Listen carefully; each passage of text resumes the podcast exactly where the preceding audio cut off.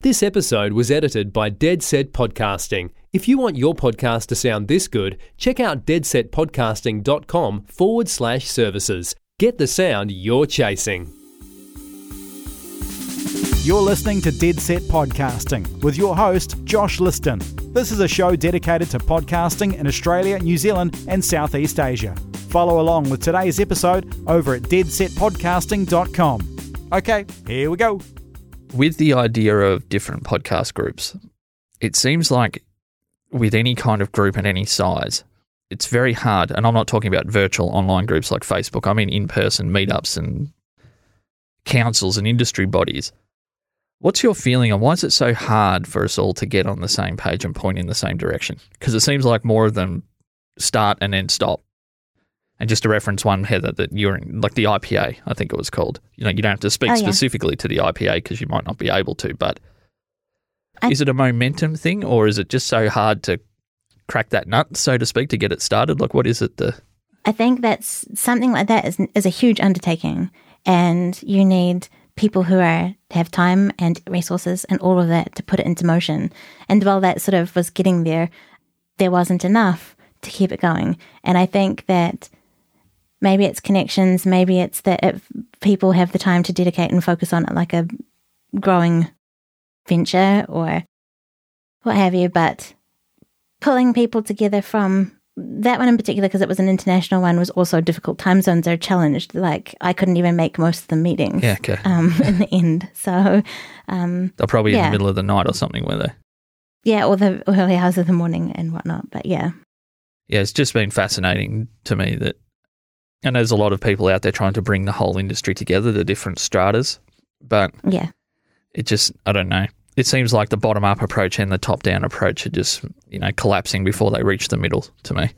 and you know how like there's um podcast movement, right? And they're kind of really expanding. And I think that something like that that's already established, then going forward, is a way of bringing people together in something. I know there is another organization, but I can't think of the name of it off the top of my head at the moment. But I'll message you if I can remember. Um, and they seem to get somewhere, and it was about membership and the podcast academy was that? it could have been the podcast academy yeah to be honest i haven't checked in there recently to see how that's going but like sometimes new things don't quite make it off the ground a lot more most of the time. So yeah yeah I think just to round up, I know that was a bit of a that was a tangent on a tangent, really, but there's a part of me, Heather, and this is not to denigrate any of the work that's been done by people because I think it's amazing that people are trying to bring the whole space, for the lack of a better term, that's an awful name, but bring the whole space together.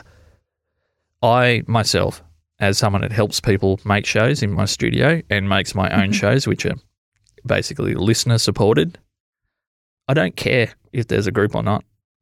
I honestly don't. Like, I can't even see, like, it means nothing to me whether there's an actually a fully formed group pushing the industry forward as one individual. Like, I can understand why it'd be great for certain stratas of the industry to make that happen. And maybe it is a rising tides lifts all boats situation.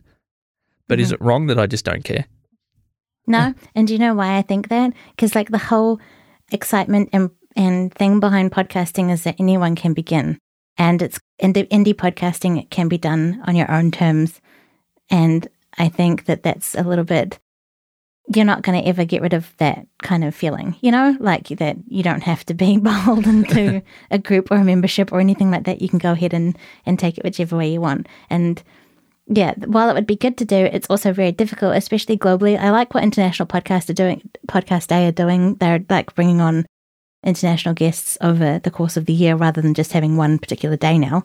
But with the bigger things, even with the like the IPA, very heavily based in the US, and the rest of us are not. Yeah. and how you need a huge coordinated effort to do a fully global thing. Yeah. And I think that's very challenging. Yeah, I just there's other things in the industry that I think are more important than trying to bridge some imagined gap between big radio and indie podcasting. Because I, I know mm-hmm. a couple of radio people quite well. They're wonderful. They're wonderful human beings. But their bosses don't give two craps about indie podcasting. And they're never going to. Because it Yeah. doesn't fit into their world. Whether it's too niche or there's bad language or whatever it is, like you can't commercialize personalities. That aren't Yeah. that aren't radio based personalities.